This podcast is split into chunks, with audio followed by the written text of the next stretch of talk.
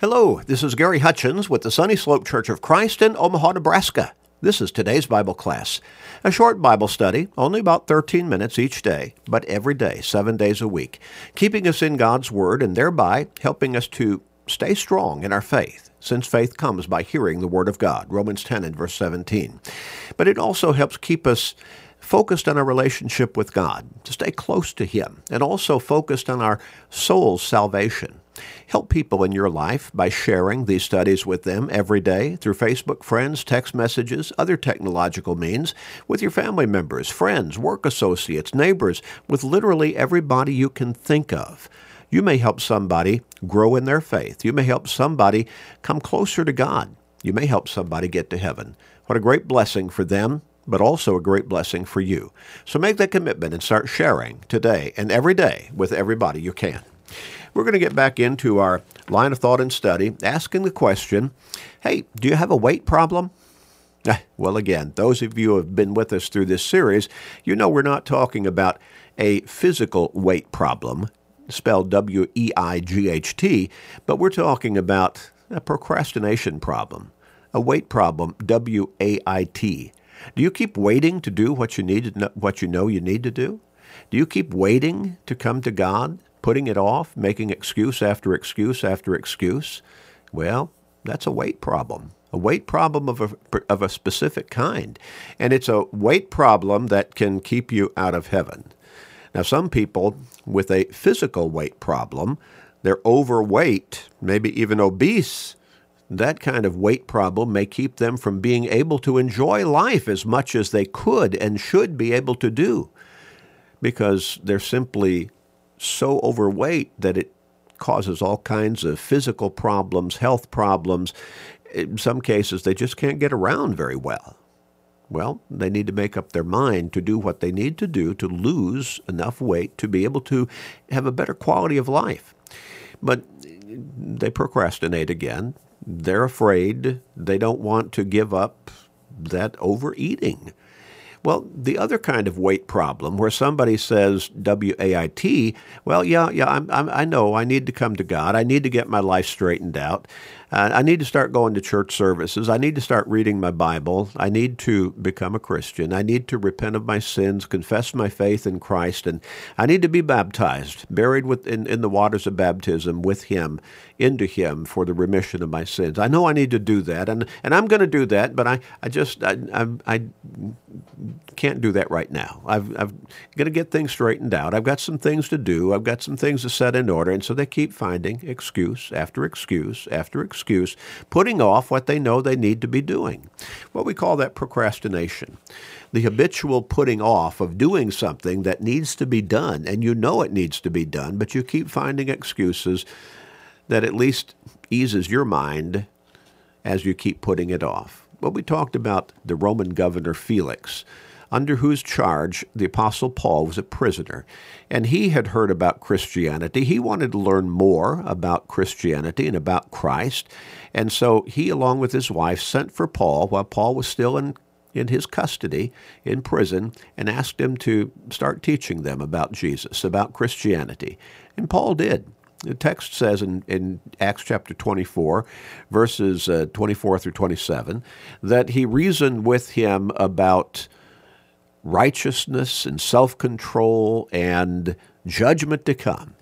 And boy, that struck a chord with Felix. He became afraid, one version says. Another version says he trembled and he sent Paul away. He said, You know, go away for now, and when I have a convenient time, I'll call for you. Well, the text goes on and says that he called for Paul over and over and over again. They had a number of conversations. We might call those personal Bible studies. But we never find where Felix ever came to the point where he made up his mind to do what he was learning that he needed to do. And that was to become a Christian, to come to God through Jesus Christ, to be baptized for the remission of his sins, to repent of his sins. We never see anywhere in the scripture text through the rest of the New Testament where he took that step, made that commitment. He kept finding excuses. He kept waiting. He had a weight problem. W A I T. Well, we, we talked about some possibilities as to why he might have procrastinated for so long. Maybe he was indecisive. Maybe he just couldn't make up his mind. Well, it's possible. Maybe he was a perfectionist. He thought, I can't live that life, or I'm afraid that I won't be able to live that life. I'm afraid I'm going to fail.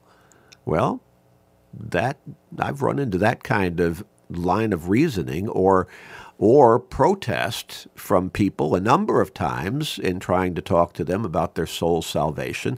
They think they just can't live the life. And and and to some extent they may not realize that God knows you're going to still mess up along the way here and there, now and then, but he has the way for you to be forgiven as you repent of that sin and ask for forgiveness through prayer through the name of Christ. God knows you're still going to be weak, but He promises to be there with you, and He promises that He'll never allow you to be tempted with a temptation that is too strong to overcome, but He'll always make the way of escape that you may be able to bear it. 1 Corinthians chapter 10 and verse 13. God knows. God promises He'll be with you. Maybe Felix, maybe he was just plain afraid. Maybe he was he was afraid, like we have fears all the time, don't we? But we noted that the apostle Paul wrote in 2 Timothy chapter 1 and verse 7 that God has not given us a spirit of fear, but of power and of love and of a sound mind. Now, if the only way the devil can keep us unfaithful to God, disobedient to God, away from becoming a Christian is by planting the seeds of fear in our minds, then he'll pour he'll plant those seeds and he'll water that soil. He'll try to keep us afraid. But don't let the devil win. Don't let the devil keep you too afraid to come to God. Maybe Felix was rebellious. Parents tell children to clean their rooms or take out the garbage. If they don't want to do it, that is, if the children don't want to do it, well, they take all day to get around to it. They passively resist the authority by procrastinating. Sometimes an employee doesn't like a supervisor. And so he procrastinates carrying out a request or an instruction as to his job assignment. Or a church member, maybe he's upset with some other church members. Maybe he's upset with the elders or the preacher. And so he takes too long to do what he has been asked to do as a member of the congregation. Maybe it might occur when one person sees the need to be baptized but refuses because he thinks, mm, my wife's been after me to do this for years. And if I go ahead and do this, it's going to look like I just gave in to her and she was right. And so, you know, he's rebellious. He's not going to do that because he's not going to admit that he was wrong or she was wrong. To use Paul's phrase, I want us to look at 2 Timothy chapter 2 and verse, verses 24 through 26. He says, A servant of the Lord must not quarrel, but be gentle to all, able to teach, patient, in humility correcting those who are in opposition. Now, another translation there says, correcting those who oppose themselves. If God perhaps will grant them repentance so that they may know the truth and they may come to their senses and escape the snare of the devil having been taken captive by him to do his will. We see when somebody becomes rebellious, no, I'm not going to do that. I'm not going to admit that you are right. I'm not going to let you have any satisfaction in seeing me humble myself and be baptized. You see, that's rebelliousness. And sometimes the rebelliousness is even against God.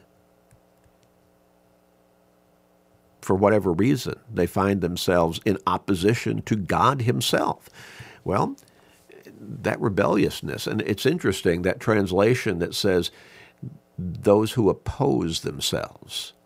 You see, when you let the devil, when you let the devil have his way with you by convincing you or continuing to influence you to be rebellious against obeying the gospel, against becoming a Christian, he's got you.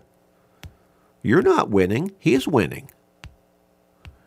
It's interesting, you know, I've run across people and heard of stories who they did not want to hear anything about the Bible. They did not want to hear anything about their soul salvation, about coming to God, about being obedient to God, or anything. That, in fact, they might even shut you down if you started talking about it. I don't want to hear it. If that's all you got to say, you can leave. Or maybe they'll just walk away from you. Yeah, and some people might even get angry if you continue, even in a tactful, calm way, to try to help them see their need to change their lives. They may become outright angry with you and even give the appearance of becoming violent if you don't shut up. Well, maybe Felix was rebellious. He didn't want to give Paul any satisfaction that he, the Roman governor, would need to humble himself in obedience to God's word, to be baptized into Christ, to become a Christian. Maybe Felix was just plain lazy. Laziness has been replaced in our vocabulary by underachieving or lacking motivation or some similar innocent sounding term. Laziness is laziness. You can try to couch it in all, all kinds of, of, of, of uh, you know, euphemistic language as you want, sugar it, coat it, you know, try to water it down is just plain laziness. And maybe he was too lazy, too lazy to make the commitment to start to live the Christian life. The Bible doesn't paint a portrait of laziness or a lazy man as just underachieving or lacking motivation.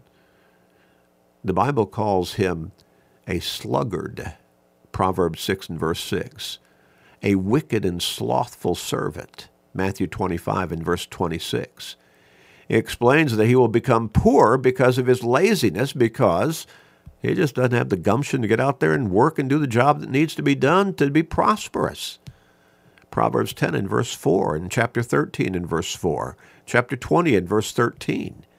He warns that his house will soon become run down.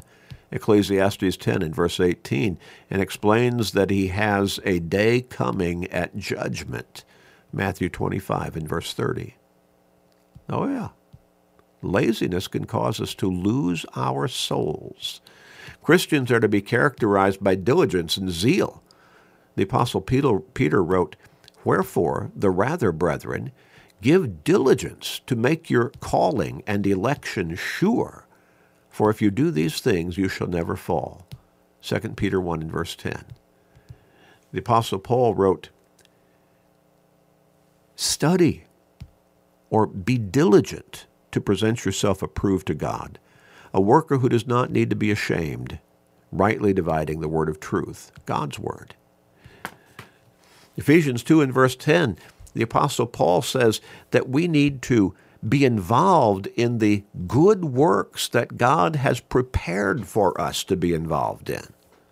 You see the activeness that is central to true faith, true faith in God. We're going to talk about the consequences of having a weight problem next time. Let's pray. Father, help us to see, help people everywhere to see. The devil is always at work trying to pull them away from you, to keep them from being obedient to your word, to your teachings. Help us to not procrastinate, to not put off coming to you in faithful obedience, Father, because our souls are at stake. Help us to overcome this kind of a weight problem. Please, we pray. Please forgive us, gracious Father, and be patient with us, we pray. But guide us to come to you in obedience. In Jesus' name, amen.